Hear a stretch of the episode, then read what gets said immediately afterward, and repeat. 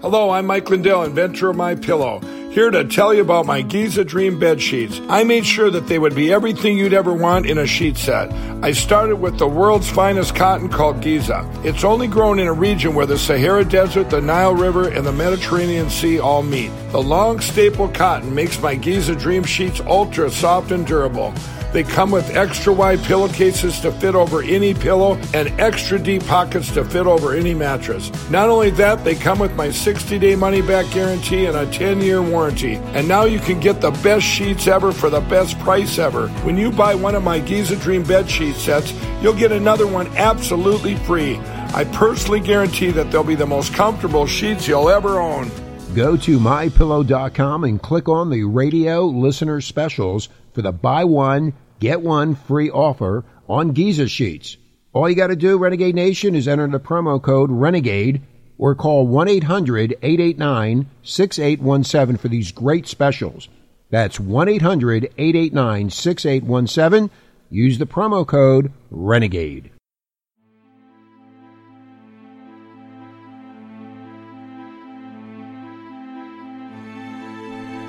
Please be aware the stories, theories, reenactments, and language in this podcast are of an adult nature and can be considered disturbing, frightening, and in some cases even offensive. Listener discretion is therefore advised. Welcome, heathens. Welcome to the world of the weird and unexplained. I am your host, Nicole Delacroix, and together we will be investigating stories about the things that go bump in the night frighteningly imagined creatures, supernatural beings, and even some unsolved mysteries. But I promise, all sorts of weirdness. So, sit back, grab your favorite drink, and prepare to be transported to today's Dark Enigma. And on today's Dark Enigma, well, we have a little bit of a quickie, only because I'm a little bit under the weather tonight, but I love you, so I'm here with the story, so I hope you like it. With that said, we will still be playing our drinking game, and as you know, the drinking game is only for those of us that are at home and have nowhere else to go tonight. The choice of libation, as always, my darlings, is yours, so choose your poison accordingly. All right, now for the game part. How about every time I say plantation? That will be a single shot. And every time I say voodoo, that will be a double shot. All right, now that the business end is out of the way, we can jump headfirst into today's dark enigma. So, don your best bikini or swimwear and get ready to dive into the crystal blue waters as we jump into today's offering the sinister and mysterious tale of the White Witch of Jamaica. Jamaica man. Okay, that's a stereotype, and I shouldn't have done that. I'm sorry. But you know what? I don't feel good, so you're just going to have to forgive me. All right. It seems that every corner of the earth has its own strange tales of dark ghosts, evil magic, and tormented souls. These are stories that we are drawn to and which entrance us with their tragedy and glimpses into the supernatural. In Jamaica, there is one such tale of an Englishwoman who lived on a glorious plantation, a stranger in a strange land, but who also had her own sinister secret. This is tragic and a mysterious tale of witchcraft, voodoo, and vengeful ghosts. Yes, this is the sinister tale of the White Witch. The tale begins with a place called Rose Hall Great House, also known as Rose Hall Plantation or simply Rose Hall, located in Montego Bay, Jamaica. The residence is a magnificent and opulent mansion built in the 1770s in an ornate Georgian style, all decked out with fancy silk wallpaper and chandeliers. And sitting among what was once a sprawling sugar plantation originally owned by a John Palmer. Indeed, this was once the largest sugar plantation in all of Jamaica. and of all of the plantation houses that once dotted the countryside, Rose Hall is by far the most infamous or famous. Much of this has to do with the persistent dark legends surrounding it and its ominous reputation as a haunted place. The origins of what has become one of Jamaica's greatest ghost stories is a woman by the name of Annie Patterson who by most accounts was born in Haiti to immigrant parents, with her father from England and her mother from Ireland, although other accounts have her arriving in the country from England when she was a child, or that her parents died of yellow fever when she was just a young girl. But in all of the variations of the story, she is said to have begun practicing the magical arts of voodoo from an early age, versed in its mysterious ways by her Haitian nanny. Patterson is indeed said to have demonstrated a superb natural talent for voodoo and would continue to practice it throughout her life. This purported affinity for and powerful ability with black magic would be an important component in the building of her ominous legend later on in life. But when she was just 18 years old, Annie supposedly met the owner of the Rose Hall plantation, John Palmer, and they would soon be married. After which she became Annie Palmer and moved off to Jamaica with him.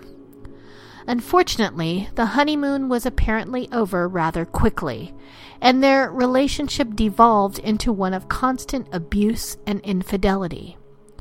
Annie is said to have taken many lovers at this time, some of them slaves on that very plantation.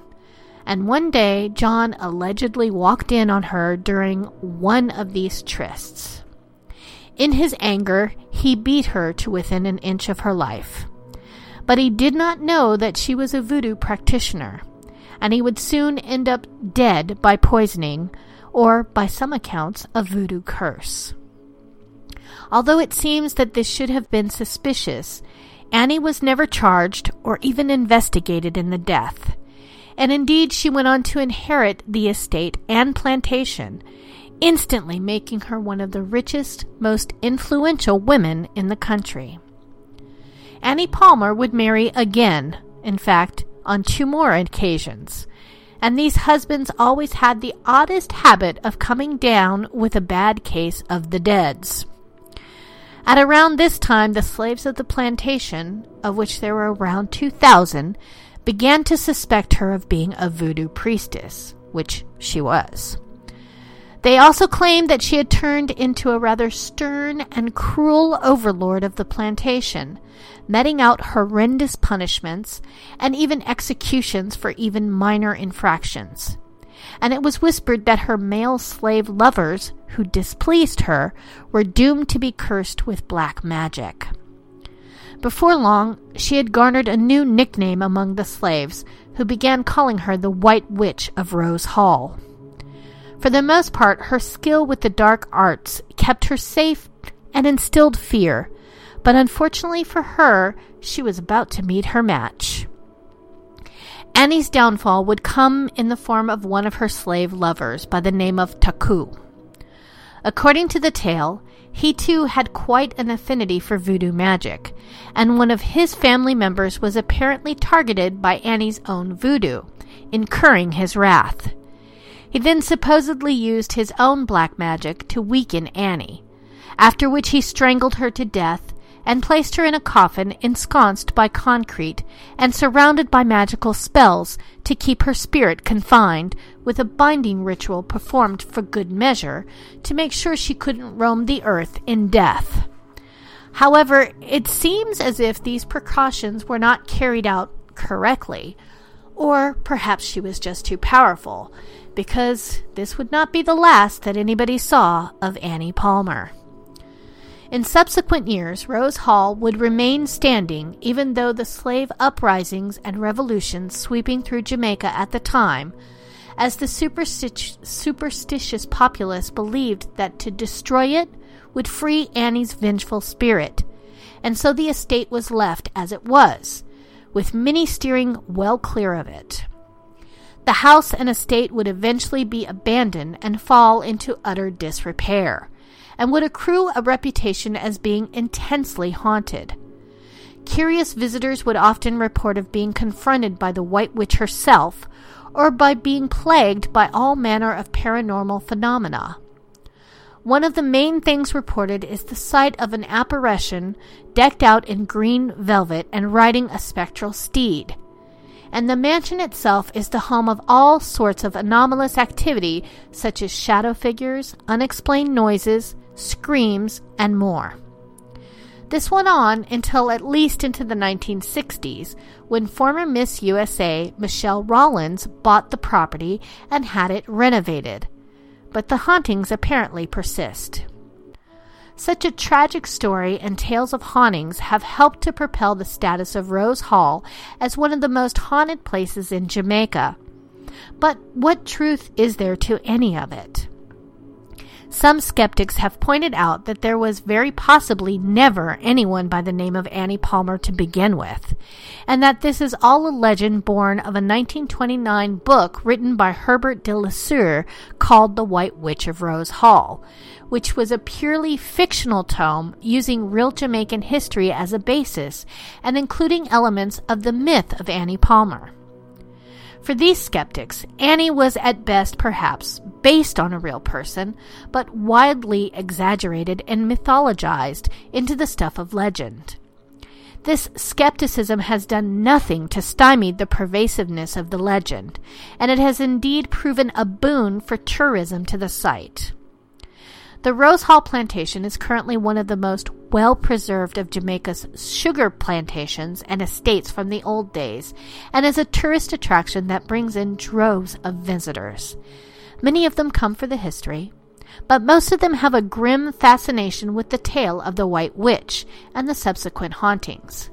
This has become a must see for those looking for both a taste of Jamaican history and those wanting a view into one of the country's darkest and most sinister legends. Was the White Witch ever real? And is this place really plagued by her vengeful ghost? No one really knows for sure, but it is certainly worth a visit if you're ever in the area. And with that, my darlings, I have come to the end of the episode. I know, I know it's a short one. I promise next week I'll feel better and I'll do a long one. I promise. But I do thank you for joining me here today, and I hope that you'll take some time to reach out to me next time and share your thoughts on what you think. If you have an idea for the show or if you just need somebody to talk to, you know you can reach me and the show at darkenigmapodcast at gmail.com. You know I reply to every single email, so make sure you send me a little note. I will be happy to respond. And on that note, my darlings, that's all the time I have for you, which let's just say thank God that my coughing spell has not come back because I took a ton of Robitussin before I did the episode. So be thankful that I'm not hacking up a fur ball. But I thank you for joining me here on Renegade Talk Radio. And you guessed it, don't forget to tune in next time, my darlings. See you, my heathens. I love you. Mwah, mwah, mwah, mwah. We don't sugarcoat shit. This is Renegade Talk Radio. Renegade Talk Radio.